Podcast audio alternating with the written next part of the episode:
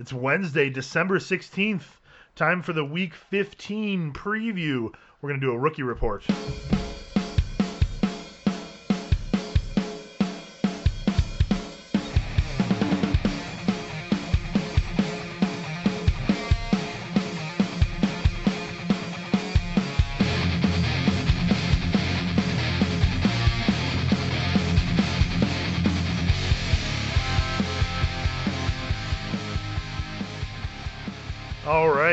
Welcome to the Fantasy Finish Line podcast. I am Jason Evans, joined as always by David Biggs. David, it's good to be here with you once again. And we are joined tonight with very special guest, Glen Dahlem.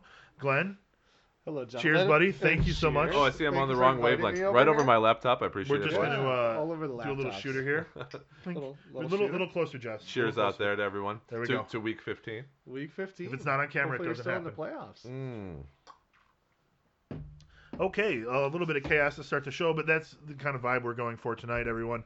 Um, right now, uh, we're having a few beers. We just had a little bit of the Tullamore Dew, as you can see over on stage right. Uh, there is a beer that we are drinking, the little Death Star, and uh, it is a fantastic. Um, is it Imperial Stout? Is it I, I think it's a Russian Imperial, yeah. Russian Imperial Stout? It tastes like you know concentrated goodness. Yeah. You know, not everyone would say that about it. I think uh, uh, we have refined palates that Death Star tastes like goodness. That's we've, fine. we've worked a long time towards this goal. I'm gonna rinse out my glass because this just leaves a residue that is gonna make every other beer taste like this. Yeah, but it's a it's a very good one, and we have a lot of good beers uh, lined up for this evening that we'll chat about uh, if we remember uh, as we pour them up. So uh, going by the video, starting from stage right, we have the Nerd is the Word, which is a sour from Pollyanna, which we have had here on the show before. Next to that is, I believe, Dale Donut from uh, Scorched Earth. And then over here we have a beer from Off Color Brewing. It is Dino S'mores. Dino S'mores, I don't think we've had it on the show before. I know that we've all had it together. Yes. Uh, it's a great one. And perhaps we will start with not a stout. Nope, it's a stout. It's a milk stout. stachio. a milk stout with cocoa, cacao nibs and natural pistachio flavor. so I'm going to crack this one open. Don't feel. Uh, I'll, I'll make sure I save some for you guys, although Glen is uh, moving right along. Compliments of Glen. I like your uh, your enthusiasm here, Glen. I like good beer. So let's let's drink some good beer. Good beer is good to have. And and what's on the docket for the show tonight, Jay? Okay, so I did tell everyone that there's going to be a rookie report, and you may uh, be a fan, a true fan of Drink Five, and you're saying, if it's a rookie report, that's Glen, that's not Shawn. What's going on here? But in fact, tonight we will be joined by our rookie expert, Shawn Foss. Um, You mean the other way around? No, no, no. You're right. well, where you're where right. is Shawn? He'll be joining us because he is not here in the studio. He is off somewhere in the tubes known as the internet. so perhaps, Dave, perhaps we could uh, bring Shawn along and say hi to him. Yeah, let me shed some light on that and uh, and bring Shawn right in. He should be uh, in the corner of the screen now. Hi, Shawn. Say say hi. Hey everybody, How's, how are you guys doing there tonight? All right, Shawn. Thanks for joining us, buddy. Uh, so, if you guys are new to Drink Five, then uh, you need to know that Shawn is the man who knows everything about the rookies. He posts a rookie report every week. He is uh, the you know end all be all of any knowledge you need for NFL rookies. Tonight, he's going to give us uh, his top ten rookies, uh, rookie plays for Week 15. Right? And Yeah. since we were just discussing the beers that we have here, uh, you're no slouch over there. What are you drinking currently? Uh, so tonight I got something a little special. I've got uh, Goose Island uh, Bourbon County brand wheat wine ale. Uh, it is right around 15 or 16 percent alcohol, which I did not know before I opened it. Uh, so it'll be an interesting evening. So maybe Uh, just it's- one beer but tonight. it's yeah, it's it's some high end stuff from Goose Island. Oh, Very that's nice. funny. Very nice. That's that's the good stuff right there. So we're all going to be enjoying ourselves throughout this uh, this podcast for sure. So uh, we can go ahead and dive into the rookie. Uh, I think that uh, we flipped a coin before the show and decided that we're going to start at number 10. So why don't you uh, go from 10 to 1 and let us know what your rookie plays are this week? Just, you know, give us a minute uh, to sort of chime in and let us, uh, let us deposit our pennies, five cents. I don't know what the. I- I'm losing my metaphors here. Change, change. We're gonna give him some change. I'm gonna I'm gonna have another drink and let Shawn talk. Well, sure. So before before I dive into the top ten, I I want to mention so the top ten for this week is all running backs and receivers.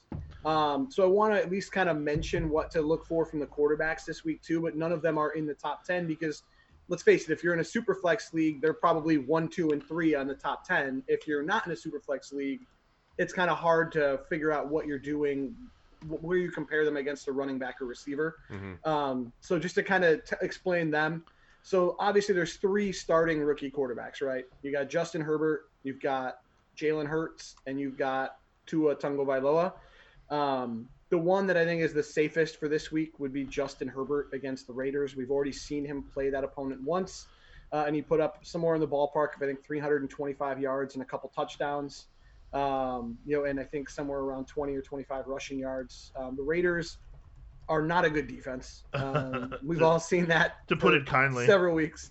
Um, but they haven't been giving up blow up games to quarterbacks. They've given up exactly two passing touchdowns for four straight games now. Yeah, they Um, are uh, currently tenth most uh, in fantasy points to opposing quarterbacks. They're giving up medium games to everybody. So um, I, I concur with you in the sort of second quarterback. Uh, really solid start there. Right. I, I'd see him as I see Herbert as a low end QB one this week. Just he's got, you know, you're not going to sit him or not going to play him over a Mahomes or a Watson or an elite high end QB one. Um, you know, but he's a guy who you can trust if if you know if you have to play him, you shouldn't be worried about that. I think he's also kind of due for a big game. Um, Ooh, I hate just that 'cause he's word, been due. down- Yeah, Dave hates That's this. that's really scary. That- it's like nails on a chalkboard to Dave. Fair enough. Would you? Uh, I, I may be spoiling something later. Would you start him over Josh Allen? No. Okay. No, certainly not this week, as Denver is still missing their top three corners, and had two other guys get hurt at the position last week. Yeah, not a whole lot They're- of people to start over him. Okay, right? that that explains a lot. Yeah, AJ Bouye is suspended, and then the next two guys both are out. One is on IR, and the other one is expected to be back maybe for week 16. We were just chatting before the show about uh, Josh Allen being a top play and a top matchup for this particular week, which wouldn't always be the case against uh, Denver, but it, but it is Yeah. this particular week. So uh, thanks for spelling that out for us. Yeah. So, so I said Herbert is the top rookie QB this week. Number two, I would actually take Jalen Hurts ahead of Tua this week. Oh my gosh. Um, Oh. You know, he he doesn't get a great matchup against Arizona. Uh, I think the Cardinals. Um, make sure here. They give up. Um, I forget the exact rank, but they're I think in the top 12 at limiting quarterback points. So they're Per the thirteenth fewest. You're you're nearly there. Okay, bad. so 13th fewest, but um, in addition to giving up the 13th fewest points, they also have given up. Um, I'm sorry. Uh, they also have given up the sixth most QB rushing yards on the season, and Hurts ran for over 100 yards in his first start. Right. Mhm. So if you think about it, Her, er, Hurts did not have a great passing game in his debut. He threw for somewhere around 160 yards and one touchdown, and he lost a fumble. He was still the QB 10 for the week because of his The rushing yards. rushing yards, yeah. And he's going to have a great opportunity to have a big rushing game again. The Cardinals are a tougher, are, are as tough a pass defense, I should say, as the Saints. But I still see him as kind of a high end uh, QB two for two quarterback leagues or super flex leagues.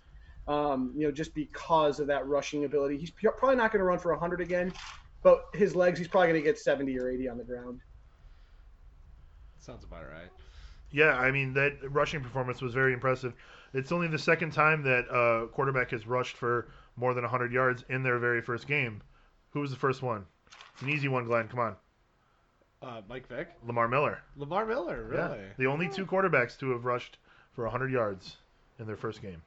Did you say Lamar Miller? You mean Lamar Jackson? I am gonna have another drink and Lamar Jackson. He's uh, on a- accept my penalty. He's I on that thought, one. I thought it would be uh, Michael Vick. Honestly, He's on a but dark I'm path. surprised. He's on a dark path, Jason. There's- Oh boy. And Yeah. Glen, Glen was like, okay, I guess maybe Lamar Miller played a game of Yeah, I quarterback. was like, what? what? Yeah, Lamar Jackson? No, that makes Ah. sense. So Listen to me, Mr. Smarty Pants. so, so just to touch on the last quarterback, Tua, um, he's playing against the Patriots this week, and the Patriots have given up some some pretty low scores to quarterbacks in recent weeks. Since their bye, they're averaging giving up, I think, 15 points per game to the quarterback over nine games. Yeah. But they've held four different quarterbacks to zero touchdowns and less than 10 points in that stretch, uh, including Justin Herbert, uh, who had his worst game as a pro against New England. And they've given up the third fewest quarterback points uh, per game on the season. Yeah, that was a Uh, that was a doozy of a game too, Shawn. And we don't even know we don't even know if DeVante Parker is going to play this week. The Dolphins are pretty limited in terms of their weapons. Um, the Patriots, the best way to attack them is on the ground. If Gaskin or Salvon Ahmed play, those guys should be in play to have a decent day uh, and hopefully limit Tua from having to throw the ball 40 plus times a game like he has the last two weeks. Yeah, I don't think Tua's strength right now comes from throwing the ball all over the place. No. That has not. I mean, he had been a he had a good good day for him. last week doing it, but he um, I don't think New England would give would would give up the kind of game that he had last week against Kansas City. All right, so uh, who's your number ten guy in the uh, rookie wide receiver? All uh, right. Uh, so so this we're talking running back or receiver. Um, so I mean we're they're going to They're be kind of combined. intermixed Yeah, they're in these ten. But number ten for me this week uh, is CeeDee Lamb uh, from Dallas. He's not a guy who's got a, a huge ceiling with Andy Dalton at quarterback. I mean we've seen that pretty consistently since Dalton took over. Um, but his floor has been pretty consistent. He's put up over 40 yards most games with Dalton. Um, and this week he definitely gets the best individual matchup of the of the Cowboys receivers. Um, he spends about 85% of his snaps in the slot, uh, which means he's going to avoid Richard Sherman and he's going to avoid Jason Verrett, who are the two best defensive backs on the 49ers. Um, he'll match up with mostly with Dante Jackson. Uh, and Jackson has given up a, a QB rating of 104 on throws that go into his coverage. Um, it could be a great spot for Lamb to kind of get on track and kind of do a little better than that that four catches, 40 yards kind of floor area that he's been in most weeks with Dalton. Um, so I think he's got some upside this week. Okay. Uh, uh, CeeDee has uh, has had a couple of rough games, uh, and you kind of went over why that was the case. Washington, Baltimore, and Cincinnati uh, only uh, allowed him four, seven, and seven fantasy point performances. But I, I can totally see where where he has the opportunities. Um, so so we'll see how that goes. You're not at all worried about last week's performance. They only had two two targets in that game. They won 30 to 7. Uh, when have they been in the situation where they've been in positive game script the whole game? Hey, fair I- enough. It's not going to happen against the 49ers, who at least have a competent enough offense Yeah. um, that they're going to be able to either make it a close game or win easily. And so Dallas is going to have to throw the ball more. I'm not that concerned about the two targets last week. It's rare um, to expect Dallas to win in a rout with how bad their defense is, and, and again, Andy Dalton at quarterback. Okay. So who's number nine? Uh, so number nine this week is a little bit of a surprise. Not a guy many people are real aware of at this point. It's Lynn Bowden Jr. Oh yeah. Uh, Oh, yeah. Miami Dolphins slot wide receiver. He has running back eligibility. Um, in most fantasy uh, most fantasy sites, you can play him as a running back. But he's their slot Um, wide receiver, so Yeah. but he is their slot wide receiver. He's a guy who, um, you know, hadn't didn't play a lot after the Dolphins ori- originally traded for him. Uh, he went on the COVID list for a week, and it looked like Malcolm Perry, the other versatile rookie receiver they had, um, was going to be kind of the guy that was going to step into that slot role. And then Perry didn't really produce for the couple weeks he got the opportunities. Uh, Bowden has played a lot more snaps there in the last two weeks, and you saw last week he topped 80 yards. Um, and they're still going to be pretty devoid of weapons this week. Bowden's going to be a guy they look to. Um, and the the Patriots allow the third most yards per target on throws to slot wide receivers. mhm. Um, so that's something to be aware of. I expect him to have a solid game, um, probably in the same ballpark of where he finished last week. okay. I uh, I have a dynasty squad where I, I drafted Bowden and still held him for the whole time because I, I thought that there was still something something there. But like you said, I think the most important thing is that they don't have the other playmakers going. So why why not bring a guy like that out that's multifaceted? And if he has dual eligibility, then that's great for some teams that maybe are in deep leagues or maybe you have injury problems on your roster and you slot that guy into uh, a running back position and he can give you in a PPR league uh, 10, 12, uh, 20 points depending on uh, how many passes he gets in the slot. Because how many uh, receptions did he have last game? Um, I think it was six Ten. or seven. I, I know he had was he hit 80 yards. um, Um, I don't have the number of catches handy. I can pull it up pretty quickly You said ten. I believe it was ten. I picked him up in the Drink Five league this week. Um, but he had he had uh, nine for seven, nine targets, seven catches, eighty-two yards. Uh, another rush for two yards, um, and one passing attempt. So he's getting the ball all over the field. Yeah, he's sort of an everything uh, kind of player, and uh, there's there's not too many of them that come across that, especially at the dual eligibility position. So Yeah, I take- and actually, that's- you know, I'm sort of sketchy at running back in that league, and so I just grabbed him. You know, if if somebody has COVID in the middle of the week, I can throw him in running back. or maybe throw him in there anyway if you're in a PPR league. Yeah, maybe. I mean, I've got Jonathan Taylor. Well, you're not playing him I'm over just gonna Jonathan screw Taylor. up everybody's name, not on Well- purpose tonight. And it's, It's it's, more funny interesting when I because do you it on mentioned purpose. You mentioned that those kind of players are rare, but the Dolphins have two of them. Uh, Lynn Lynn Bowden uh, played a little bit of quarterback in college, along with wide receiver, running back. He played a little bit of everything. Yeah, Malcolm Perry, the other guy who's the slot wide receiver who was playing there before Bowden kind of got in there and started producing, uh, was a quarterback at Navy, uh, like a triple option quarterback. So they both have that kind of versatility that they can play a lot of different roles. It's weird to see those players are unique, but there's two of them on that team. So what you're saying is, Shawn, they, they don't have to worry about a Denver Broncos situation. They have like 18 quarterbacks on their team. They They're, have- they're they going to be all right. I mean, they would be better than Kendall Hinton throwing the football, I would assume. 100%. Uh, who you got at number eight? So number eight uh, is a guy who's a little dicey this week, but I still I still think he's going to have a bigger game than he's had the last couple of weeks, and it's Chase Claypool uh, from Pittsburgh. Um, there's been a little bit of concern there because they've cut his snaps a little bit the last two weeks. Um, as I'm sure you guys are well aware, it seems like he's played a little bit less uh, against Buffalo and against Washington. But you look at the result that they're 0 2 in those two games, and I think they start to to get Claypool back on the field a little bit more. Um, and in the spot that he would play is going to be kind of the same place where James Washington's playing on the outside, and his matchup would be against Darius Phillips, who is about five foot ten, and Claypool is six four. I think he's going to get at least one touchdown in this game, and uh, if they get in close to the red zone, they're going to find him on a fade or something with a six inch height advantage. He's going to get a touchdown on Phillips at some point in the game. Yeah. Um, I do think he gets back into kind of the seven to eight target range and off of this three or four that he's seen the last couple weeks. To mention uh, uh, about the Pittsburgh Steelers, they have they have had a huge problem with drops all with every other wide receiver, and I don't think Claypool has had those issues. Has he this year? Not to the same degree that I think Diontae Johnson and Eric Ebron are the two most uh, most guilty Tell me about it, Um, Shawn. Tell me about it. Yes. yes. from what I've seen. And I mean, Ebron makes some crazy plays, but Oh. man, he he makes some some bone Makes a lot some of just drops.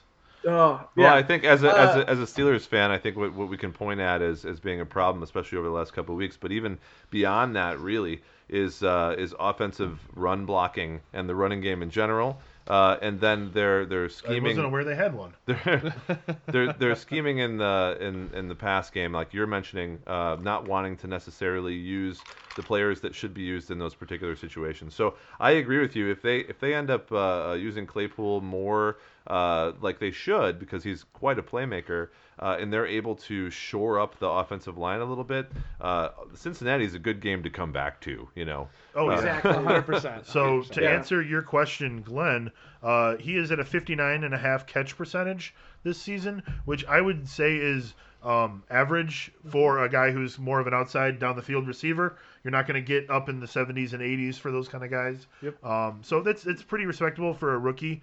Uh, and he is playing the Bengals. He had 10 targets in the uh, first matchup against the Bengals. So you know they they like picking on that matchup clearly. Uh, I think that you're onto something there, uh, Yeah. Shawn. He had two touchdowns in that game I as was well. gonna say he had a big touchdown game that game. Yep. Yep. Okay. I also I also think he um, I, I think I forget the exact stat. I think a couple of weeks ago when I had seen it, I think he had more than half of the targets or more half of the catches that went for 30 or more yards. So he does get the downfield targets that you don't see for Juju and for Diontae. Um, he is the guy. If they're going deep, it's usually to Claypool. Excellent. Let's uh let's get through some more of these guys. So who's next on your list? Uh, so the next one, uh, the top seven, I really like all of them this week.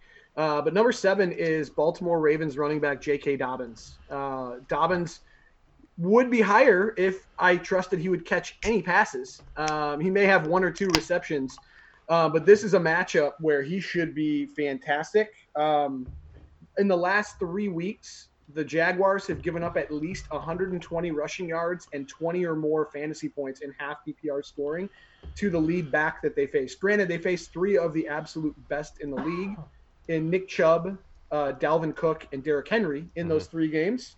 Um, you know, but they've also struggled to stop, you know, average running backs throughout the season. There's only two teams all year whose number one running back didn't reach at least 11 points in that half PPR scoring Really? against them.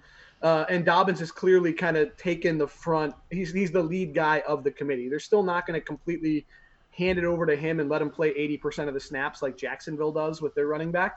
Um, you know, but he's clearly way out in front of Gus Edwards, and they've pretty much phased Mark Ingram out at this point. Um, so Dobbins is going to get the majority of the carries. He's had double-digit carries in five out of six, five out of the last six games, and a touchdown in each of the last three. I like him to extend that to six out of seven and four straight this week, and I think he's going to be a really strong play.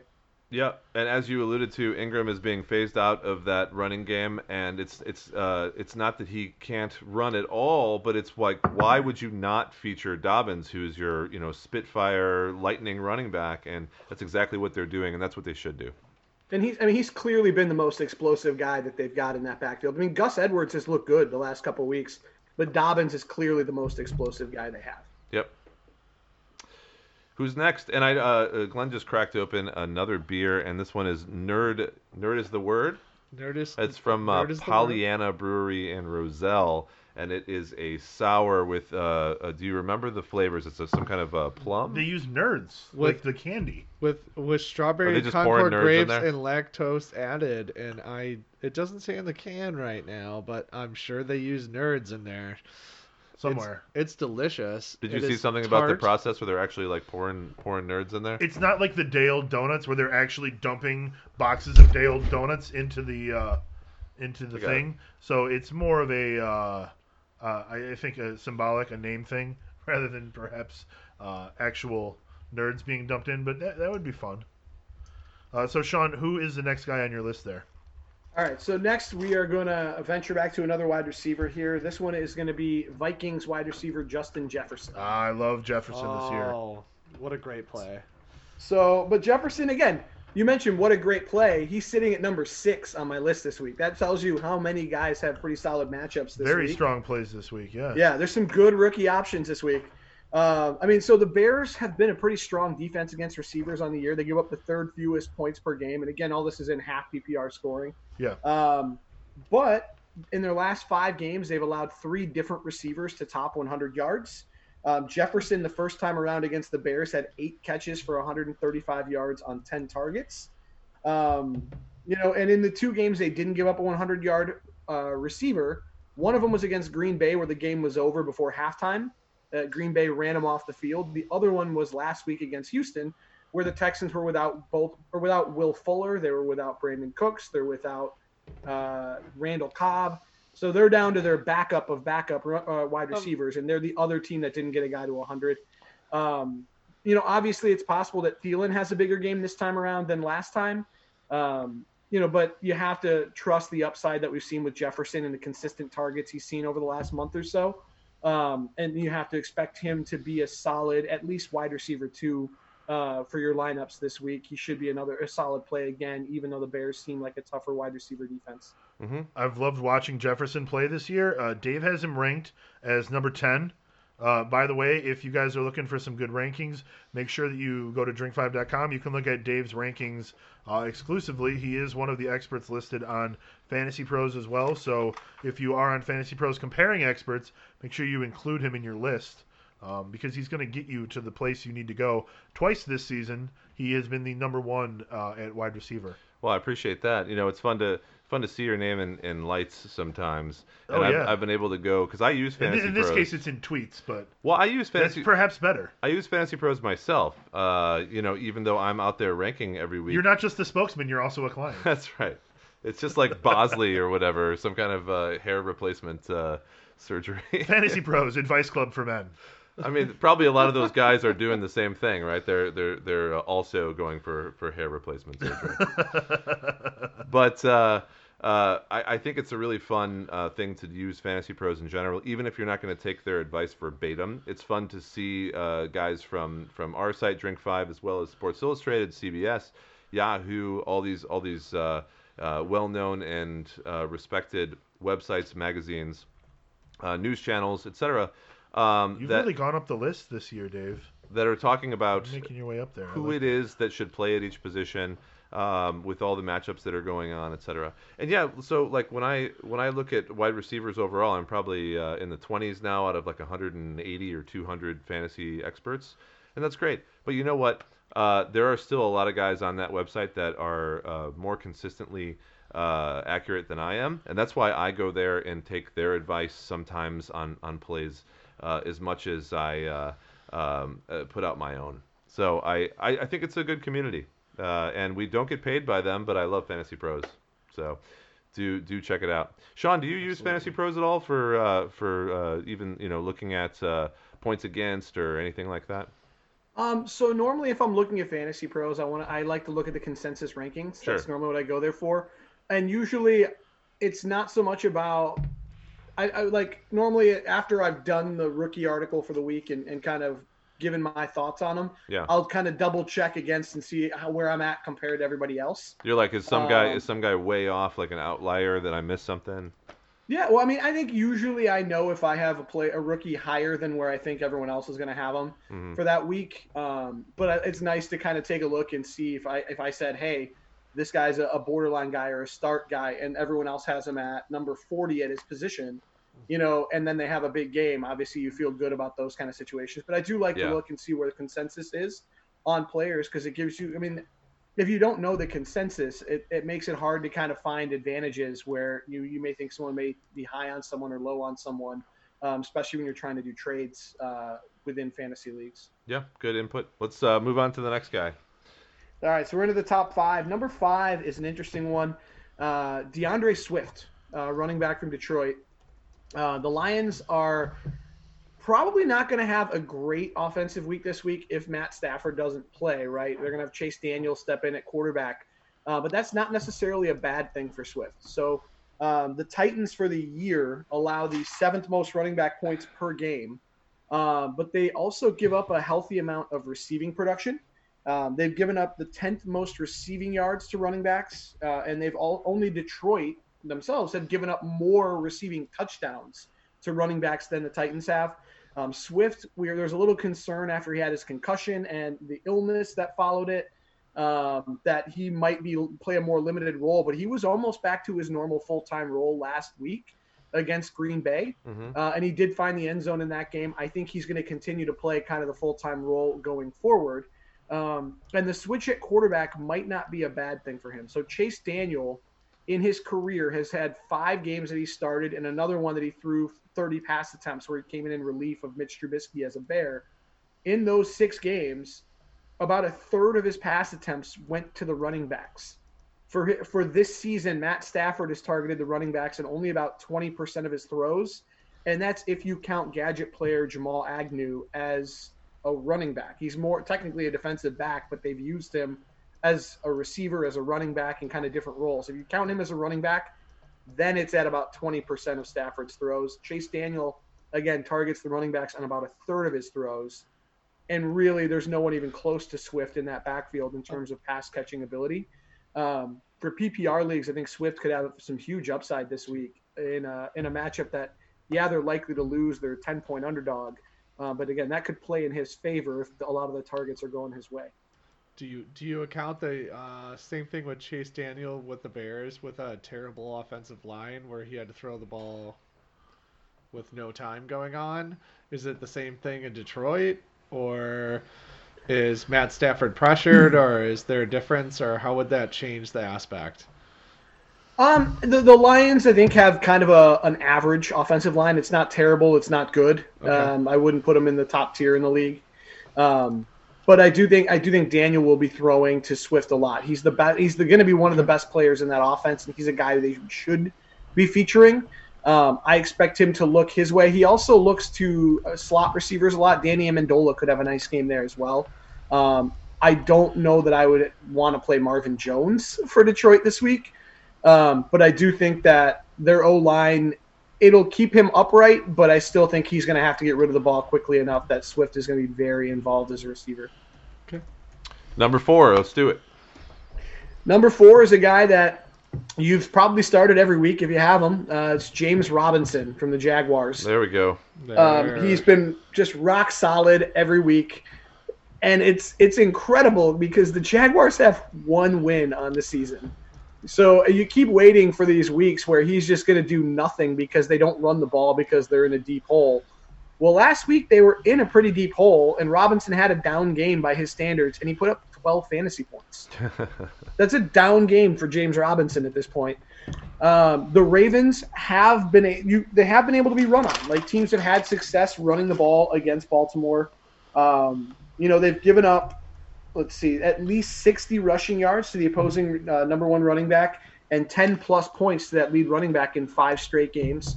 Um, the Jaguars haven't been blown out a lot this year, and Gardner Minshew coming back, I think, will give them at least a little bit of an offensive spark. Uh, and again, going back to kind of the targets to the running backs, um, you know, Mike Glennon. I mean, it's not like there's going to be a drop off in, in passing targets going his way. Mike Glennon was throwing to the running backs about 18% of his throws, and Minshew for the year is at about 20.5%. So a little bit higher even from Minshew, but don't look for his passing usage to drop off because of the quarterback change. What do you think about James Robinson, Offensive Rookie of the Year? This is not a fantasy related question. no, it is not. I but, don't but, care. But Jason's been hounding on it all week, so give us your thoughts. Give us your thoughts, Shawn. I'm hounding somewhere else. Um, I think that he's probably been the most. I mean, the most impressive rookie, especially when you compare against expectations going into the season. Because he Um, was an, th- an UDFA. He was an undrafted That's free right. agent. And Udfa. That's what they say in Uh, Minnesota, Jay. I think I think he's he's obviously got a great chance at it. I think a dark there's a dark horse for this award that's coming up on my list yet that I'll mention when I get to him. Um, but I think that Robinson right now would have to be looked at as the front runner because none of the quarterbacks have been kind of. I mean, if Burrow hadn't gotten hurt, it was probably Joe Burrow. Or if Herbert had Um, continued to do uh, as well as he was in the in the beginning part of the season, it would clearly be Herbert. Well, he ran into us uh, into a train, and they were called the New England the- Patriots. yeah, yeah, that's true. That's true. The And Bill, Belichick Bill Express. Belichick taught you that you're a rookie quarterback. Is uh, he ran into the hoodie as Troy uh, was calling him in the chat room. I think I, I think even with Herbert, I mean, he wasn't putting up as many yards as Burrow was. Burrow had, I think, a 400 yard game at one point and might have thrown for, I mean, he might have been in the ballpark of 45 to 4,800 yards if he had been healthy all year. And Herbert wasn't going to get near that. I, I think Herbert's had a big year. Um, but I think Robinson, even if Herbert hadn't kind of gotten a little derailed by the Patriots, I'd still probably say Robinson uh, was the front runner for that. I don't think Rookie of the Year really takes into account win loss records of the team uh, nearly as much. You can win that award on a bad team if you put up crooked numbers. So And it- to come into the year as an undrafted rookie and do what Robinson is doing, it's hard not to recognize that and, and reward that. You know, Overall, overall rookie of the year, not offensive, correct? No, Offensive Rookie of the Year. Overall Rookie they're of the two, Year sep- is they're your two guy. separate awards. Probably. They're two separate awards Yes. there, I can't imagine Chase Young being uh, anyone being ahead of Chase Young in the overall Rookie of the Year Probably not. discussion. All right. Well, let's let's let's uh, you know move on from this because it's not really relevant to fantasy, but it's a fun discussion to have, and maybe uh, uh, you can bring that up, Shawn, as you talk about the other rookies because you mentioned there was a dark horse candidate. But uh, let's move on to the next guy. So this next guy's not the dark horse candidate, uh, but he is a guy who put on a clinic running the football last Thursday night. Uh, Cam Akers, Mr. running back from the Rams. Um, so Oh. he gets the Jets this week, Oh, uh, very which nice. Oh my gosh. don't don't don't get too excited just yet. So he's a good play. The Jets do give up running back points, but they do it on volume. They're not a team that um, is just getting gashed in the run game for big chunks of yards and long plays and big numbers. They are the worst pass defense in the NFL. That's what has killed them. They fall behind because they can't stop the pass. Um, they actually rank fairly high. They're eighth in run defense DVOA on Football Outsiders. So Mhm. they can defend the run, But when you're behind by three touchdowns or more, a lot of the time, teams are going to run. They're going to run the football, and Akers is the lead back right now. Um, you know, as long as he's able to punch in a touchdown, maybe two against this team, he's going to have a strong game. Uh, but something to keep in mind: uh, the only running back who's actually scored more than one touchdown against them this year is Melvin Gordon. Um, so the Jets haven't given up that huge ceiling game, but they consistently give up that it's a start worthy, solid performance. So that's the kind of game to expect from Akers. He is as high of a floor as you're going to find in a lead running back this week, although the ceiling might not be there. You know, I think a lot of us, uh, and I talk about uh, fantasy experts and, and people that I play with in, in a bunch of the leagues that I'm in, and I'm in uh, seven this year, um, identified Akers as someone who uh, was coming on the whole season, but the coach was just uh, trying to, to bring him in slowly uh, and not announce him as the starter, not bring him in to have all the touches, etc and it seems like that's finally happened for him. So I'm I'm happy for Akers, and I do think that like he's one of those players at the end of the regular season to the beginning of the fantasy playoffs. This doesn't happen very often. That uh, you can start. Uh, and, and, just continue starting every single game. Uh, who was a player halfway through the season uh, that was on the waiver wire on almost every league. So, so I don't know if I agree that he's been coming on all season. He's a guy that coming into the year I expected to have a big role, but Darrell Henderson played at a high level in September and October. He was a guy that was playing well and holding off Akers because he was playing so well. I don't think it was a situation where Akers was just this close to starting. Henderson had to basically start scuffling for Akers to start playing more, and that's what happened. Akers in limited snaps made some big plays. Henderson struggled and Akers started to get more and more work. I do think Akers is the more talented back. He's the guy who should be the lead back there. Um, but I, I think that if Henderson had continued to play the way he played in September and October beyond that, I think we'd still be talking about Akers like it's ah, it's coming, it's coming, but it's not there. You know what I mean? I don't disagree with you. Sure, I hear a lot from beat reporters 100%. and stuff, and I, I'm I'm you know taking some of that into consideration as well. But you're right, like in the actual game script, and we talked about this through the season, Jason. Uh, there was a lot going on there uh, in in that running back room, and that's why I, I said for, for weeks and weeks that it was basically pointless at, at one point to even select anyone from from that room because it wasn't going to work out for you. Um, and and there was it's not just Henderson, but there was a couple guys in rotation. But um, uh, your point's well taken. Akers is the guy now. You agree with that? Yes. Oh, I mean, going forward, I mean, he could have peak Todd Gurley type usage. Um, yeah, yeah. I think that's. I mean, we've seen what if if if McVay commits to a running back as this is my lead guy, we've seen what kind of fantasy upside they have in in peak Todd Gurley. I don't know that Akers has the kind of talent that peak Todd Gurley, but that guy was he was special. Um, but Akers is going to get a lot of usage if he continues to play the way he's playing. Great. Let's move on to the next guy. So number 2 let's, is a let's fun fill one. Up this, this guy's week. glass too. Sorry, sorry. I thought that was for you. I apologize. Uh, I had some. Dave Yeah. needs a little bit more of that. okay. So number two on my list is another wide receiver. Not what's This in your my glass top, right now. my top wide receiver for the week. It is San Francisco 49er Brandon Aiyuk. Ah, really, this is an interesting play. I like. So- I'd like to hear more. So Brandon Aiyuk and the 49ers are up against Dallas uh, this week. Um, I, I don't think that they're at a level where they're going to run Dallas off the field. Uh, Nick Mullens is not a very good quarterback. He's turned the ball over. The, the team has turned the ball over multiple times, several weeks in a row. I think it's three or four games in a row now um, that they've had more than one turnover in a game. Mm-hmm. It might even be a longer streak than that. But as you guys probably are aware, Dallas is one of the worst wide receiver defenses in the league. They allow the fifth most wide receiver points per game. Um, and if you throw out Aiyuk's week one and or his first game as an NFL player, there have been four games since then that he has played with no Deebo Samuel on the field.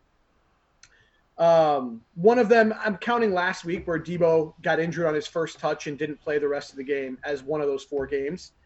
In those four games, Aiyuk has 48 targets and fantasy point totals of 18.6, 19.1, 16.2, and 16.9. Yeah, he's killing it. And Deebo's th- Deebo's and- not on the radar anymore. So No. And three of those four games were against teams that are currently in the top 12 in the league at limiting wide receiver points. right. So he has blown up against some of the better wide receiver defenses in the league every time Deebo's been out. Now, granted, George Kittle hasn't played in those games either. I think one of those Kittle played in, and it was the game he got hurt against Seattle. So, and there is a slight chance Kittle plays this week. He was, uh, they designated him to return today to open that three week window. I don't think it's likely he plays on Sunday. If he does, it maybe knocks Aiyuk down just a little bit. Uh, but against a bad wide receiver defense, expecting him to get 10 plus targets, um, you know, he is the only downfield threat they have at receiver, and he's just been phenomenal the last few weeks. He's scoring a touchdown almost every week. Um, you know, I at this point, I think you have to look at him as as he's almost on par with Jefferson going forward. I- um, and he's the guy who I think, without Deebo on the field, if he continues to play the way he's played over the next few weeks, he's the dark horse that could sneak into that Rick, offensive rookie of the year discussion. You know what they say is is that it's uh it's it's always the um it's the the the last impression that you make often uh, when we're talking about sports and not the first impression. The strong finish. Yeah. Yes. So so that certainly could be the case. Uh, you're assuming a lot of him, but he's set up to succeed in a big way there. He has. One, he I has the mean, coach one of those that, too. games. Yeah. The coach for that. It, it, Shanahan's always been one of those guys that that throws the balls and makes sure, or throws the ball out there and makes sure that there's yardage to be had. But uh, obviously, with injuries, it's been tough over there. Well, there's so- just hardly any receivers, and you've got Yeah. Jordan Reed and Ross Dwelley. Um, You know, but uh, I mean, he's getting. I mean, he's getting Diontae Johnson level target volume, and he can catch. yeah, yeah, Yeah. that's an important factor. Keep on- That, keep that, on- those keep on shots telling me how fired at much- Steelers fans. Diontae Diontae Johnson just facts, dropping man. passes in my in my dynasty league is just killing me. Hey, but I think everyone knows Diontae's a good receiver. The problem is that you're not a, a, a great receiver if you can't catch the ball. What do you think time. about him uh, being essentially benched after two drops? Do you think like Who? Diontae this He was week, he was not benched. He came back in. He had four catches. he did not play the rest of the first half? Yes, he was benched in the first half. Yeah. Well, I mean, Tomlin is a guy who doesn't take any shit. So you said essentially after two drops, but it was two drops in that game. Yeah, I mean, it's been games. there were weeks Oh, yeah, of him dropping the ball, game. building up. For it sure. wasn't a one time. Oh, he dropped two passes. He's benched. It's not like Zack Moss who fumbled the one time and didn't play the rest of the game against San Francisco. Look, as someone who had Diontae on, on his team in a, in a fantasy matchup I wanted to win, I certainly didn't want him to be benched. But I, I get it from uh, Tomlin's perspective too. I mean, these guys have to perform, or else why are they on the team? And so you gotta you gotta you know make an example of them sometimes. Uh, but but I think Brandon is a uh, is a great one. So so where does that where does that put us, Shawn? Uh, uh, what position was he in? Uh, so he number was three? number two. And Yeah, again, you number two. mentioned that it's kind of a more recent thing, but one of those games that he had a blow up game was week three or four, where he had something like eight targets, 70 yards, and a, a, a rushing touchdown. He had three rushing attempts in the game. Too. Oh, So yeah. He had a big game early in the year without Deebo as well. You're right. It was Yep. just recently. Yep. It was when they blew out the Giants. So uh, who you got at number one? The Giants. At number one is a guy we've seen have back to back blow up games the last two weeks, and he gets to play one of the same teams he played against in the last two weeks. Uh, it's Jonathan Taylor, running back from the Colts. He gets to play Houston for the second time in the last three games. Uh, we And- saw what he did to the Las Vegas Raiders last week. The Texans are one of the worst run defenses we've seen in a long. I mean, in they're certainly one of the worst in the league this year. Um, you know, if you look at the numbers, they're second in the league in rushing yards allowed. They're second in yards per attempt. They're tied for fourth in rushing touchdowns allowed on the year. Um, you know, they're tw- I think 29th in run defense DVOA. And Taylor, a couple weeks ago when he played them, for some reason the Colts didn't want to give him the ball until the fourth quarter when they had the lead. But he put up 70 rushing yards in the fourth quarter, and he also had a long receiving touchdown where he was just not covered at all. Well, Yeah. well didn't Um, he have a major fumble problem? I remember in the middle of the year, I wouldn't refer to it No. as major. but some things that made his coach get angry. Well, rookie running back problems, sure. yes. But it seems like he's graduated to uh, uh, to the top of the top of the pops lately. Oh yeah, he's I concur. number one. Uh, but Yeah, Houston he's- has has a lot of problems. I mean, they're falling apart on multiple angles. Uh, they've lost players. Players are injured. Players are out on suspension. Their management is gone. So, like, what a good team to play against, right? I mean, look at the look at the Bears. They had a fun time, and they're the Bears. Yeah. So just just to uh, dive into what Glen just said, Jonathan Taylor's fumbled the ball once this season. Oh well, then why did he get? Why did he lose favor? I think he just Um, wasn't.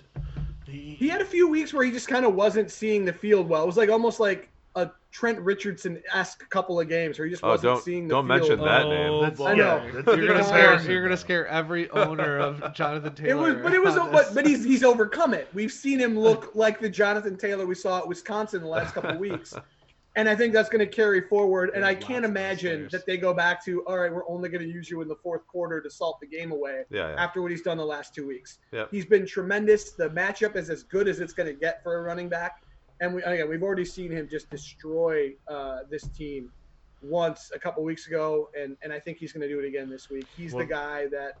I mean, he's very much an RB one this week. There's no reason you shouldn't be starting if he's in your if, if he's on your roster. All this right. is great news for my team in Drink Five, and bad news for my opponent in Well, let's Five. well let's again uh, uh, highlight uh, Shawn's column. So uh, the rookie report at drink5.com every week for years now. Uh, it's also posted to uh, to Reddit, and, and uh, I see a lot of people commenting on it over there as There's well always as a good discussion there.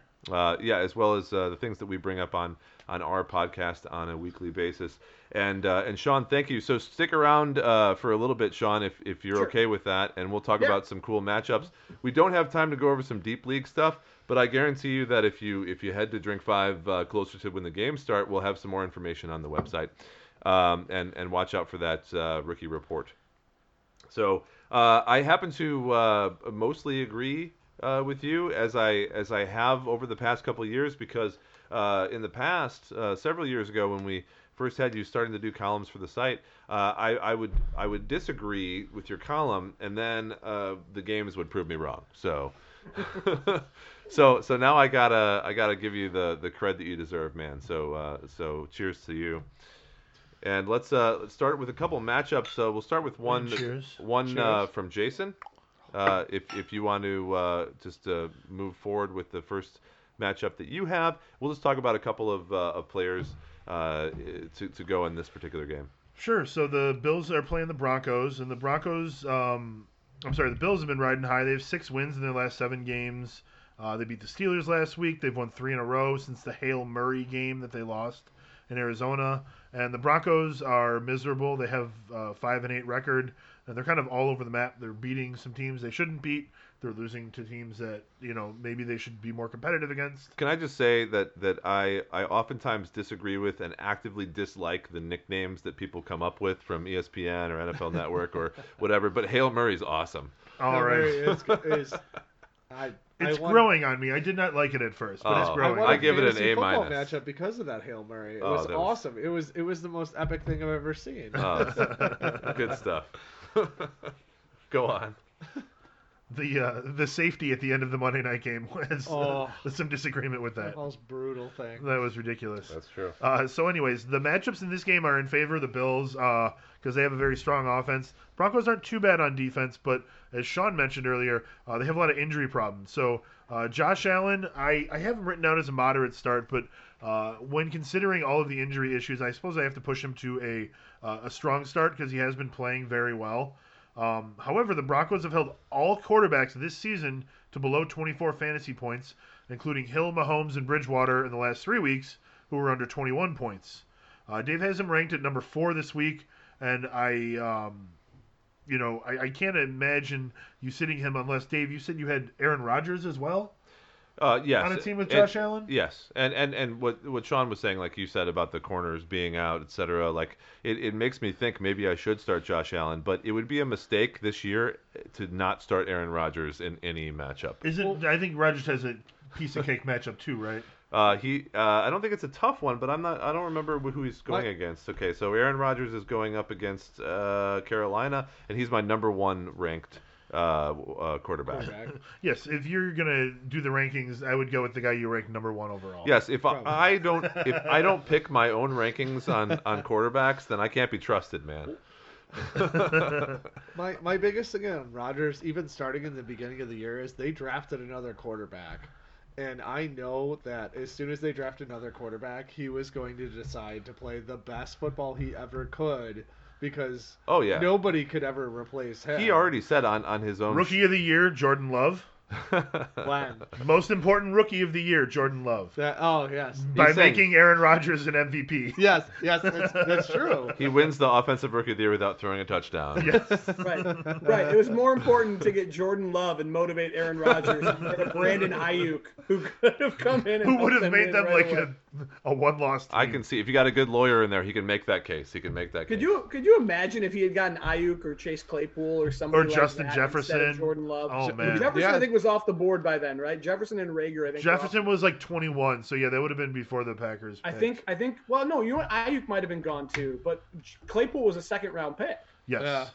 It was um, there was a whole article about how uh, I forget the team, but there was a team that had like a whole bunch of locker room issues because of uh, of them not drafting Jefferson and passing him up for someone. The Eagles, it was the Eagles. Yeah, the Eagles. Because they took Reagor uh, after Jefferson, Yeah. and and then uh, the whole locker room there was right a- before, right before. or before him sorry so there was a think right whole before. there was a whole uh, uh, article about like all these players who were speaking out and like this this turmoil that happened in the locker room because of Justin Jefferson when Jefferson didn't do anything uh, to Yeah, start he had any nothing of to do with it. They're just they they started. And that's a I, wonderful. I feel bad about Jalen because he's a good receiver too, but Jefferson Jefferson's blowing up. yeah. So Yeah. a wonderful digression on the Packers and the Eagles, but we're talking about the Bills at the moment. Sorry, sorry, I got a little sidetracked. No, I, I led us there.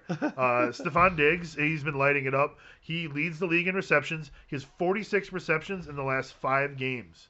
So Denver is Not as up- good as Brandon Aiyuk. Nobody's as good as Brandon Aiyuk that we're going to talk about. Uh, Denver's given up the. And by the way, the Packers could have gotten any wide receiver at all, anywhere, and it would have been an improvement.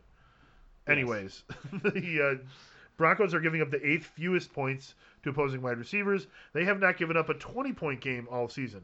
Uh, Diggs is ranked far too highly to sit him, and with all the cornerbacks out, you have to keep him in. Um, I'm looking also at Cole Beasley. So last week was the first game where Beasley had at least 10 targets and did not turn that into a big game. I don't expect Allen to go to him quite so much because the Broncos give up a lot of rushing yards to opposing quarterbacks, and they're going to be able to go down the field a little bit more rather than have to uh, hit the shorter passes. So I think you sit Beasley this week. Anybody else behind me on that? Well, Beasley ha- has had some games that, that have been uh, less than stellar, and, and Mm-hmm. by that I mean like four or five points. But he's had a lot of huge games too, and we've talked about him uh, at length. So Low floor, high year. ceiling. And Yeah. so uh, to say that this could be a floor game for Beasley, that's a tough sell uh, based on his recent performance. But I don't see any anything um, pointing to the fact that it's going to be a huge game for him either. So uh, I'll, I'll go with you on that. Uh, I think that uh, um, where if I'm looking at uh, where I have Beasley at the moment. Yeah, I just think that with the lack of cornerbacks, they're going to be throwing the ball down the field more, and Josh Allen is going to run it a little bit more. Um, I, I have to have him at 27 right now in half PPR, which is actually on par with the ECR. Uh, normally it is is not where my picks are. Yeah. Uh, but that puts him uh, pretty squarely in like the wide receiver three slash flex territory. Yeah. And I could see if you are feeling like uh, that he's a sit this week. Um, uh, to take a word from Shawn, which I hate using, uh, perhaps he's perhaps he's due for uh, for a, a lower a regression. a lower game. Let's uh, buzz all the words. Yeah, I mean, we can't we can't. thing- Go ahead. One thing to keep in mind with them is they did just designate John Brown uh, to return. from Yeah, he's coming IR. back. That's right. So if if Brown by some chance suits up this week, certainly you would da- downgrade Beasley a little bit. You would downgrade Gabriel Davis a lot because he's not really consistently usable. Uh, if Brown is healthy, um, but if Brown is out against this defense, Beasley I think is probably good for 50 plus yards and, and a handful of catches, uh, as he typically is. You gotta love that little That's guy. still yeah, that's still like per like generally going to be below 10 points. And I feel like you need upside guys more. I would almost rather go with a Gabriel Davis this week, assuming no John Brown. Davis is only owned in 29% of leagues on Fleaflicker, so you got a chance at grabbing him. Uh, he is a long shot in DFS, but he's scored three uh, a touchdown three weeks in a row now. Um, only three catches in each of those games, but Allen is looking his way. Um, and with uh, a banged up secondary, I think that Davis can help exploit that. Um, and then the rest of the team, Zack Moss, Devin Singletary, any of the tight ends you care to mention, none of them can be relied upon in fantasy football semifinals. Uh, if you were starting them, then you're not, um, you know, you're not in the playoffs anymore. No. Okay. I think you're I think in deeper leagues, Moss is actually not a terrible option this week. Uh, the Broncos are tied for uh, allowing the fourth most rushing touchdowns. He doesn't have a lot of touches uh, game over game, but he's had a couple games where he's had touchdowns, multiple touchdowns even. Uh, Well- so so it's definitely uh, a possibility.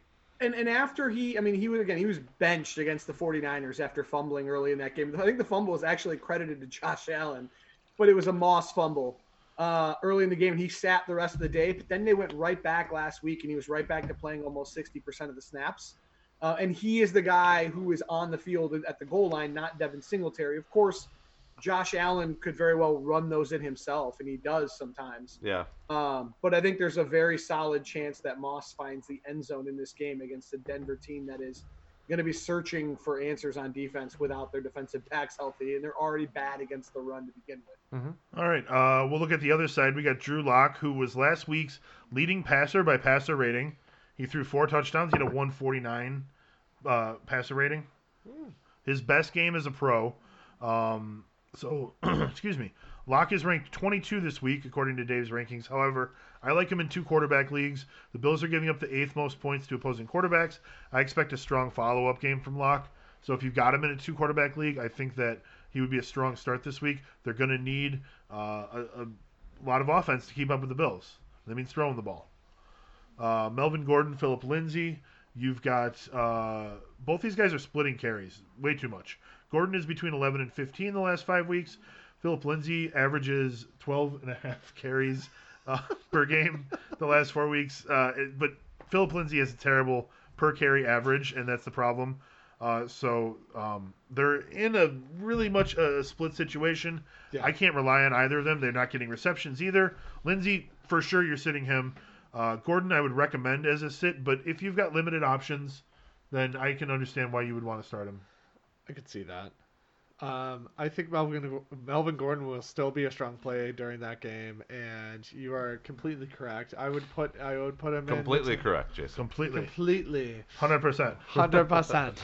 I like hearing that. Tell me again how correct I am. Oh, 100. One hundred percent correct. Uh, the volume that's going to go to him is going to be massive because they're going to be down by twenty one points, maybe in the first quarter. So we'll see how it all works out. Especially with the as as Shawn had mentioned, the three cornerbacks of uh, Denver being out. Um, and nobody else, they can't punch the ball in, so it's going to be passing touchdowns. So uh, that's what you get. Yep. Uh, you got Noah Fant. He was a surprise sit last week because he had an illness. So you want to pay attention to his Cramps. status. Uh, it's not cramps. It's it's only cramps. It's only cramps, you guys. It's not cramps or poops. Uh, so the Bills are giving up the sixth most points to opposing tight ends, including 10 plus point games to Hunter Henry and Jordan Reed in the last couple weeks. So pay attention to Fant. If he practices and he is active, both of those things need to be true. Uh, then he will have a decent start. Um, in you're only going to be worried about him if you're streaming tight ends all season long. Um, I actually have a question for the pros here, and I, I'm the amateur. I do have Fant and I have Gronk. Who do you start, guys? Oh, interesting. Can we interesting. go one by Ah. one? Can we go one by one though? I want to hear the What, the each of us reasoning. pick? Yes, yes, yes. Fant yes. versus Gronk. Well, the, the first thing I always do when people uh, ask me these questions, I go to Dave's rankings as a reference point. Okay. Well, I mean, they're usually right. I would say a lot, Well, I appreciate a lot that. of the time. So Gronk is playing Atlanta this week, um, I- and I'll just Atlanta say, I'll- gives up a lot of. I'll just say that Gronkowski has done a lot better game. this this year than Fant has, and uh, and and they're both healthy right now, and so I would play Gronkowski. yeah, I think I would go with Gronkowski as well. Just you know, I, I mean, Noah Fant, I'm sort of throwing out there as a streaming option for those of us who don't have uh, a Gronk or a Waller or a Kelce uh, or or any of those guys who you are starting every single week. I mean, it is pretty great. Uh, that you can look at um, the opposing team and see that they're like, uh, what is it, the fifth, the fifth worst tight end defense uh, overall. That's pretty awesome. Yeah. You want to play those guys. You want to play those matchups. That doesn't but Gronkowski has way more points than Fant has, and he scored more touchdowns, and it's just historically this season and, and before that, and it's it's a better play. If if you have to make a choice, go with the one who has a bromance with his quarterback. That's right. That's true. That's true. yeah, there we go. They have commercials. They have commercials together. That's all that matters. And then to close, think- it- oh sorry, Shawn, go ahead. Shawn. I was gonna say, I just to chime in, I think if Fant is healthy and is active, he is a safer play than Gronkowski. Oh, Gronkowski has one or two catches in four of his last five games. Ooh. Um, so you need a touchdown to feel good about him. Whereas Fant typically has at least three catches every single time that he's healthy and plays. And like you mentioned, the Bills give up the fifth most tight end points per game. Jason, you mentioned Fant as a guy you're only concerned with if you're streaming tight ends. I don't know if you've seen outside of the top five tight ends what it looks like. Fant is a top ten tight end all year. oh, my He's- point is almost everyone is streaming tight ends this year. But I mean, Fant is a guy that if you had him, you've probably held on to him because he's at least one of the handful of guys along, in the, probably in the same tier oh sure, but you're TJ Hockenson, or there's a few guys that have been at least semi-consistent. You know what I mean? And he's a guy, Gesicki, where you've probably held on to him because there probably isn't better options on the waiver wire unless you want to roll the dice on a Cole Kmet or you know guys like that as they kind of get opportunities. Keep on throwing those yeah, a fan you're ends probably you're probably holding on to even though you're streaming. So you're Yeah. picking up a second guy occasionally. Um, and then just to close out this matchup, you have the wide receivers: Tim Patrick ranked 33, Jerry Jeudy ranked 44, KJ Hamler ranked 58. All of them are candidates to score on any given week. None of them have settled into a dominant role on the team, so none of them can be counted on to produce week after week. Um, I do not think any of them are ranked high enough to be an automatic start. Uh, Tim Patrick as a WR4 is the only one you may be looking at, and boy, you know, like that would be the very last player on your team if you're still in the playoffs. So maybe he's the best player available of the rest, but probably not. Probably you've got somebody stronger on your bench. Um, so I, I don't. I, I do think that um, Drew Lock will have a strong game uh, in the passing game, but that's going to be because uh, he has many options and not any one of them as like a dominant one, which is sort of a strength if you think about it, because then the Bills can't focus in and shut down just one guy It's true. because it's not like they're taking away too much when they shut down one guy.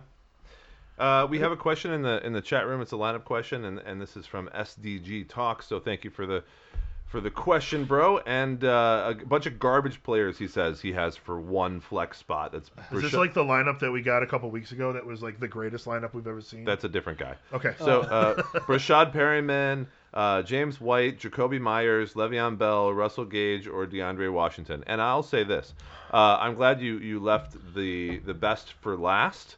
Uh, though you may not think that guys like Gage and Washington are really good, they actually are uh, a pretty interesting plays for this particular week. So I like Gage. It's a good segue to my next thing I'm going to talk about with the Atlanta Falcons matchup. Um, I'm going to pick Gage for that 100% because Julio Jones is not going to play this week, and there's a, uh, a one particular corner who's going to shadow Calvin Ridley. That even though he may get a lot of targets in the game, uh, he's probably not going to have a great game because of that. And I think Matt Ryan's gonna gonna target Gage a lot because Yeah. of that shadow corner. So I'm gonna go with him. I would say Washington's my number two, uh, and then after that maybe Perriman. Um, uh, so what do you guys think? Again, that's uh, Breshad Perriman, James White, Jakobi Meyers, Le'Veon Bell, Russell Gage, and DeAndre Washington, all of who are competing for one flex spot on SDG's team. So I don't know that DeAndre Washington is going. Oh no, wait, that's in Miami now, right? He's in I'm, Miami. Yeah. I'm thrown off with the old Raiders thing. His his status depends on whether or not Gaskin or Ahmed play Yep. this week. Yeah, I was Yes. thinking all about the Josh Jacobs tweeting that he wasn't going to play, but then he did play, sort of thing. We don't have to worry about that. Uh, I, I- I think number one on this list is Russell Gage for me. Oh, and he says same guy. I so. I guess it is the guy who had a crazy lineup. Oh, But you know what? Uh, even people with, with, with crazy lineups still have horrible flex position decisions to make. sure, sure. I mean, sometimes you start Tim Patrick. Sometimes I never start Tim Patrick. That's just a that's a never start for me. I mean, Tim, Tim Patrick is the wide receiver one in that offense. Oh my God, that You would doesn't hit- ma- it you would doesn't hit matter. last Yeah, but he's the wide receiver three in a lot of offenses. I would have taken him last week. You would have hit last week. You're You right. would've been You're, okay. you're right. You're okay. You're right. You, you can bet black every time you're playing roulette. Doesn't mean you're gonna win. You're gonna win So 48% mine- of the time. Remind me of the list again. So it's DeAndre Washington, Breshad Perriman, Rashad James Perriman. White, Jakobi Meyers, Le'Veon Bell, uh, Russell Gage, and DeAndre Washington. Boom. I agree with Rus- Russell Gage myself. I mean, it's just matchup. Just say Gage. Just I, say I Gage. can't. really- I can't support Sean. any of the Patriots with the way Cam Newton's been throwing the ball, We can we can give him the four uh, and I cannot support a New York Sure. Jet. majority to do rule. anything. Yeah, What? well, Perriman, Perriman is probably going to be shadowed by uh, Jalen Ramsey. I mean, that It'll be cross him, cross him off the list. The only guy in because that Jalen Ramsey has that's a nothing better to do this week. Yeah. Honestly, with, with the guys he just be- listed, I might be looking at the waiver wire to see what's available. The man- because the Bucks, you mentioned Carlton Davis is the corner you're referring to in Tampa, um, but he's been dicier in recent weeks. He's the guy who gave up 200 yards to Tyreek Hill. yes, but that's that's quarter. that's maybe the. I'll, I'll get to this in a second. I'll, I'll, I'm talking about that matchup, so I'll address that. But that was the one thing that is is sort of made him dicey. Other than that, I mean, uh, if if you look at uh, what what he just did against uh, Jefferson and, and Thielen, he only allowed five total yards on four targets when he was covering them. So I if mean, you watch if you watch that game, Kirk Cousins was under fire on almost every snap. The pressure is what has made that defense so effective. That the quarterbacks have to get rid of the ball quicker than they want to. It's more that than that his coverage has been spectacular. Look, we, we, we can get into a lot of inception here, but I mean the point Sure, is he's sure. he still is a shadow corner, uh, and and Ridley's going to still get targets, but but it's not Ridley who we're talking about, right? No. It's it's that Gage would be the number two receiver on a team that's going to have to throw the ball. But but is Gage going to play on the outside? Is he going to play in the slot? I think it'll be because I think Olamide is Zaccheaus. Is he healthy? I don't even know at this point if he's healthy or not. They're, the the Falcons have had kind of a, a mess of guys after Julio and Ridley that have played. I'm not sure. Um, I but you're, I think all of these guys are all pretty dicey. Gage is probably the best one. he did it. He said Gage. All right. good said work. but I would, there it but I would be scouring the waiver wire for him. Cheers. Uh, see if Lynn Bowden is available. That's what Um, I would do. No, that's a good Check if point. Lynn Bowden is out there. That's a good point. Maybe If- a if- Gabriel fine. Davis. if if if Lynn Bowden is available, play Lynn Bowden. He's going to have a at least a decent game, especially in a, a PPR league, which you didn't say if it was or not, but I assume that most leagues are at this point. I Uh, mean, I'm sure he he may have been picked up on waivers at this point, but Jeff Wilson Jr. against the Cowboys is another one for a flex spot that would be Oh, yeah, more well, valuable than any of those. after guys. everyone was Ugh. talking about uh, Mostert, and and here we are. You know, it's uh, it's Jeff Wilson instead. So so Wilson let's hasn't been better than Mostert when they've played. Like Mostert has played better, but Mostert's injury, if he if it holds him out, Wilson's gonna have a big game against. So let's move on to the Atlanta Falcons matchup, and uh, it's versus the Tampa Bay Buccaneers Sunday at noon. And again, the Atlanta wide receivers Jones, Ridley, and Gage. Jones is likely out for this matchup based on the latest injury update that he's week to week per interim coach Raheem Morris. Hey, Julio Jones fan, I'm, I'm very sorry. I got him on a team that's in the playoffs. It's very sad. Well, you're not playing Julio Jones. no, I'm playing saying. Cole Beasley, who I just told everyone not to play. So, so He's Ridley, the best of the rest. Ridley and Gage queued up for an interesting matchup against the Bucks passing defense. Bucks passing defense allowing the 12th most points to wide receivers at 24.4 fantasy points per game, which certainly sounds good on paper. But again, the Bucks cornerback Carlton Davis I like. Sean was able to bring up some points that are very valid, but he still is a shadow corner to the point where uh, uh, people have been affected negatively in most situations when he's guarding them. Uh, and I think that that's going to affect Ridley's performance negatively. Now, will it make you stop playing Ridley? Probably not, because if it moves Ridley from a WR1 to a WR2, you're still playing him in your starting lineup. But uh, Russell Gage, I think it does help because I think Matt Ryan is more likely to target the ball towards parts of the field in in which uh, um, uh, Carlton Davis is not, Is not and and that's all I'm saying. very succinctly put. So, uh, temper expectations and expect Gage to uh, have another plus game. He did have five receptions on seven targets for 82 yards, and he threw a 39-yard touchdown to Ridley last week. So, uh, Kelvin Ridley has the fourth most points per game in the league. some of them from Russell Gage. Oh, that's right, because Russell Gage threw it to Ridley. So let's talk running backs now. With Gurley combining for just nine points in PPR over the last three games and giving a lot of work to Ito Smith, let's just agree not to play any of these guys in this particular matchup. Are you guys okay with that?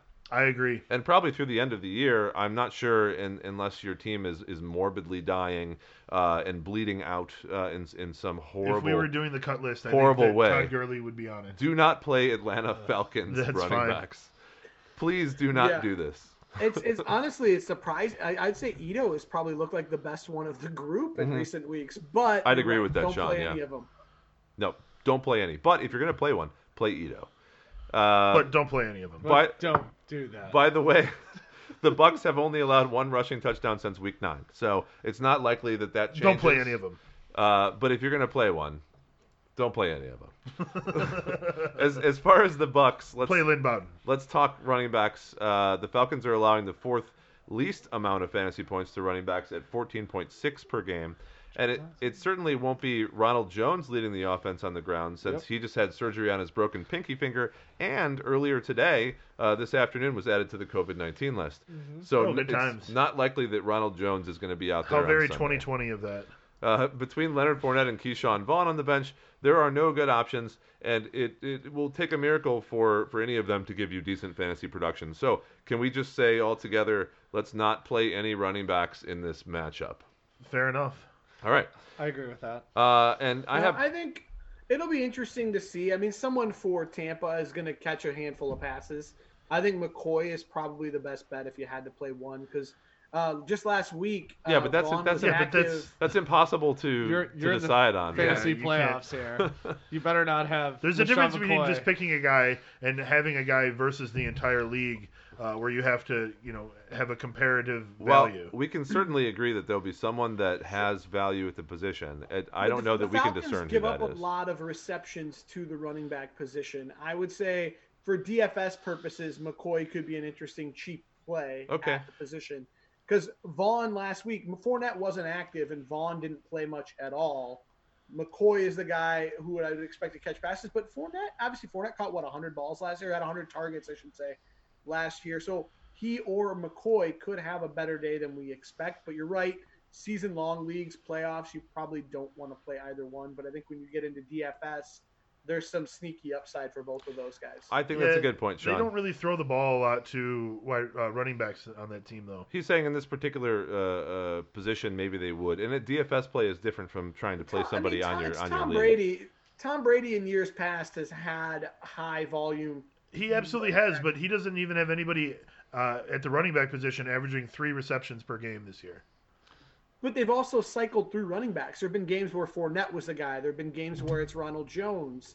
I mean, they've they haven't had a real consistent. Well, it's it's not I- I possible it's for a- us to choose one at this right. point. is I think it's saying. more of a Bruce Arians offense kind of thing. Sure. Mm. With I mean with with New England, he always had that designated. This is the receiving back in this offense. Usually James White, but before that, Dion Lewis. Oh, he would definitely that- benefit from that. Brady is amazing at the t- little little touch pass, screen pass sort of thing. Yeah. Uh, they just that's not really part of their game in Tampa. Maybe they need to add it.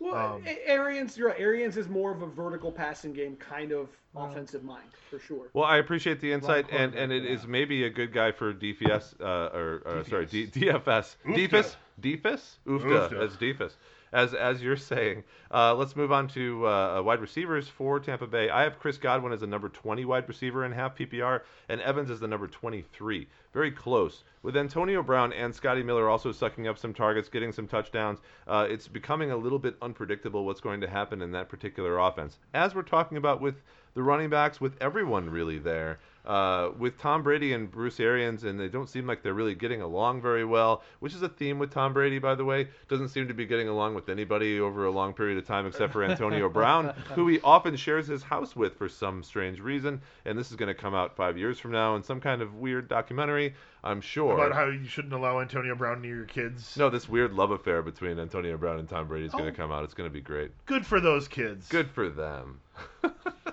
Those Any- crazy kids. Anyway, they're both clearly WR2s this week. uh, whether or not they're drinking the TB12 water. And Oh, I they definitely drink the TB12. I, I like Godwin this week personally since Brady has been having some trouble tossing the deep ball. Uh, and Godwin is finally healthy after having some issues related to the surgery on his finger. I know that that hasn't prevented him from playing as it didn't last week, but I still think that there's just been some lingering uh, trust issues. And, and we all know that Tom Brady really needs to to trust you. Maybe Chris Godwin didn't do the trust fall, and that's why the past couple weeks uh, he hasn't been getting the the Chris points. Godwin needs some tips from Antonio Brown. But uh, I think the, the I think I think the point here in this matchup, right, is that uh, is that they are 20 and 23, Godwin and Evans, and and they uh, uh, preseason uh, were were probably uh, both within like the top eight receivers uh, of of all the receivers in the Yep. NFL. So even though Tom Brady has done a decent job himself when we look at his statistics uh, as an average, uh, he really came in here and and didn't make the uh, wide receivers any better as far as fantasy production. He just made them. I would argue that he made them worse. he made them uh, worse. Exactly. Yeah. And so that's Mhm. it's an unfortunate set of circumstances. Jameis Winston may throw the ball to the other team, but he threw it to his own team an awful lot as well. That's that's true. What- Uh, I- It I also could if be the Bruce Arians offense too. Well, that Uh, was Bruce it's- Arians last yeah. year. Oh, Here's- uh, here's when he was in New think- England. No, I'm just talking about Jameis. Oh, Sean, yeah. what's your what's your Here- perspective? here's here's my kind of the chime in on this is if you looked at what the two receivers did last year and said, okay, oh, we're adding Tom Brady, he's even better, they're going to be better. You're overlooking the fact that Jameis threw for 5,000 yards last year. Of That's course. not a normal season. of course. And there was going to be regression because Brady wasn't going to throw, because they're going to be in the lead more often with Brady rather than Jameis. They're going to be throwing, at the very least, at least a little bit less. They're not going to throw for 5,000 yards, which means those receivers' numbers are going to come down. And I think people who went into this year treating it like they were going to be as good as they were a year ago probably were going to be disappointed with the production they got from them. I think I have Mike Evans in one league and Godwin in none um, just because I didn't, re- I wasn't going to reach for those guys, you know, ahead of, or I wasn't going to reach for them where most people were going to. Yeah. And um, it's I mean, Evans has been the touchdown guy. It's kind of interesting with the two of them because Godwin is the guy in PPR because he's going to be more consistently targeted. But Evans is, I, I don't know the exact numbers, but I guarantee Evans has more touchdowns than Godwin. I mean, I, Um, I, I think you're, this year. I think you're right. And and when they brought in Antonio Brown, that didn't help Godwin any because they're both uh, playing similar roles. Uh, so that's not very helpful uh, to the to the whole thing. But I think your your your points is well right, but there. I think I think Brown more took targets away from Scotty Miller and from Tyler Johnson and the other like, the ancillary guys down the depth chart more so than from Godwin and from uh, Mike Evans. I think that's who he affected more, and perhaps Gronkowski, who's again one or two catches in four of the last five games. Yeah. So what else you got on this game, Dave? uh, nothing. Uh, so so I'm I'm wrapping that up. Okay, we got another question from the chat room. Um, eh, we, we need to pick one running back here. We got Adrian Peterson, DeAndre Washington, or Bowden Jr., who I suppose was probably just added to the roster in the last few minutes since the last question. so I, I like Lynn Bowden Jr. Uh, over both of those guys. And so I, I've heard it all night long. What is the correct pronunciation of his name? well, ask Sean. I mean, where did he go to college? yeah, where did he go to college, Sean? Uh, he went to Kentucky, I believe. And how do you pronounce his last name? Do you know? I think it's Bowden, but I've heard it both Bowden and Bowden. I think I've said it both ways on this. Yeah, me too. yeah, me I too. said both ways. Bowden. We'll have to go back to the tapes. We'll have to. Yeah. I might be able to find a proper pronunciation. Give me one second. But he says- it, He says not PPR, and that's an interesting distinction. So if I if I look at my uh, particular rankings, for example, uh, then I'm going to have DeAndre Washington probably uh, uh, tops out of those guys if it's not PPR, because I he's going to disagree. Well he's going to have the, the clearest target uh, uh, uh, path to actual um, uh, uh, touches for for for yards uh, in my in my opinion. I dis I disagree. I think that I mean Washington last week had 52 yards uh, of from scrimmage. I don't know that, that I think Bowden or Bowden or however you want to say it is probably going to have more than 50. I mean, I think he'll probably outproduce Washington in yards. You're counting on a touchdown from Washington, and you're also counting on Gaskin and Ahmed both being out again, which is not a sure thing. Mhm. No, no, no. Right? You, you- you're 100% right, but you, but you also have to remember that uh, uh, that, that Lynn uh, Lynn Bowden or Bowden. um, So I get I, I- I have a pronunciation from the Athletic, which is a fine you know publication, but it's Sure. literally B O W dash D I N, which is no help at all. Is he is he from Louisiana? Well, it doesn't No, he it went, he doesn't went to specify if it's bow That's where or he went to bow. School. well, that We that use the in the way water that they boy. put it. we that, use that the shows water that boy it's as that shows one. that it's Din and not Den. So it's probably uh, Bowden? Bowden. Because Bo could be Bowden. Bowden. Bowden, Bobby- Bowden. It's the same ending. I like about this. This Bobby is It's a, Bobby Boucher. well. Is This it is Bobby Boucher this or is Bobby actually Bowden? called the uh, the uh, the fantasy uh, phonetic finish line uh, podcast, and uh, we're happy to have you guys on. But Sorry. So I do have one more question. It's not from within your chat. Um, a Okay. question that um, somebody offline asked me, and I'd love to get the group opinion on it. ooh, offline. Same idea here. That's a word I haven't heard since like the 90s. All right, so it's a it's start one of the following three guys in full PPR. It's amazing that one of these guys is included with the other two, given what their names are. But given the way the season's gone, it's not crazy. hmm It's Ezekiel Elliott, Josh Jacobs, and Wayne Gallman. Jesus. So, So you got, you got do we Zeke have our against matchups San here? Francisco. Okay. That's that's not hard for Uh, me. I start Ga- I start Jacobs if Jacobs is, is playing and healthy. Josh Jacobs against the Chargers. 100%. And then uh, Gallman, let me see, the Giants are against the the Browns. But but uh, Ezekiel is the is dead last for me in that uh, li- lineup. Yeah, I, I got to agree. Zeke is dead Zeke at the bottom of the PPR Yeah. list is wild. to You me. just wanted to see Zeke at the bottom, is what you Zeke wanted. is dead to me No. this year. Somebody legitimately asked me that. I haven't answered them yet, and I would love to like let's roundtable it and let's see what people think. Yeah. Zeke's dead. Long live Zeke. I, I mean, as somebody who has Tony Pollard in Dynasty, I'm okay with that. 80, 80 million dollar. Is it eighty million dollars? well, it's tough. I mean, Gallman's still the starting running back there, but the, the Giants are, are a team We're gonna that have Colt McCoy this week again, right? yeah yeah they're a team that's just not going to do very well in general. And But he is fantasy average to decent every week. he's no Kyle Orton, that Colt McCoy. Few backups are. You're right. Losing, I mean, losing Daniel Jones Coward. probably means they run the ball more because uh, didn't Mc- did McCoy start the game against Seattle or was that Jones? I'm not sure. No, that was Jones. Okay, I was gonna say because Gallman was about the only guy who's run for over 100 yards against Seattle in months. Well, That's just because Um, Seattle gives up so much in the passing game that nobody needs to run against them. Um, interesting, interesting fact about the Seahawks: they haven't given up a receiver touchdown since week eight. Wow. Well, I, I have to go with Jacobs because, in my opinion, he's still that same uh, RB one, even if he's uh, very borderline now. And and the Raiders' offense, uh, it, it may not be what it was earlier this year when when we uh, flipped a quarter into the wishing well, uh, or at least our friend Tad did, uh, and it worked for a little while, but it doesn't work for the whole season. Tad, you got to put more than twenty five cents in there. So uh, we're we're looking. Uh, It only it's only good for one Chiefs win. that's right. So, but we're still looking, I think, uh, uh, at Josh Jacobs, unless you guys think differently. Um, No, I, I, I am in agreement. That was my instinct when I saw the question. not was Ezekiel Jacobs. Elliott Jacobs is the guy, answer. yeah. Not, not Especially- Ezekiel. especially against the Chargers. If we know that Jacobs is healthy, it has to be Jacobs. He's going to get the ball a bunch. Yeah. Uh, the Raiders need to do whatever they can to keep a keep Justin Herbert off the field and b keep their defense off the field. Yeah. All right. But Um, but we got to we got to close up the, the show. So why don't we wrap up, Jason? Uh, uh, give us some uh, closing uh, closing thoughts. Yeah, well, I just want to thank you, Sean, for coming on with us and uh, sharing your rookie wisdom. Make sure that everybody goes and checks out. Sean's got two more rookie reports that he's gonna uh, he owes us for the rest of the season, and then we'll uh, release him from his contract. probably three of them.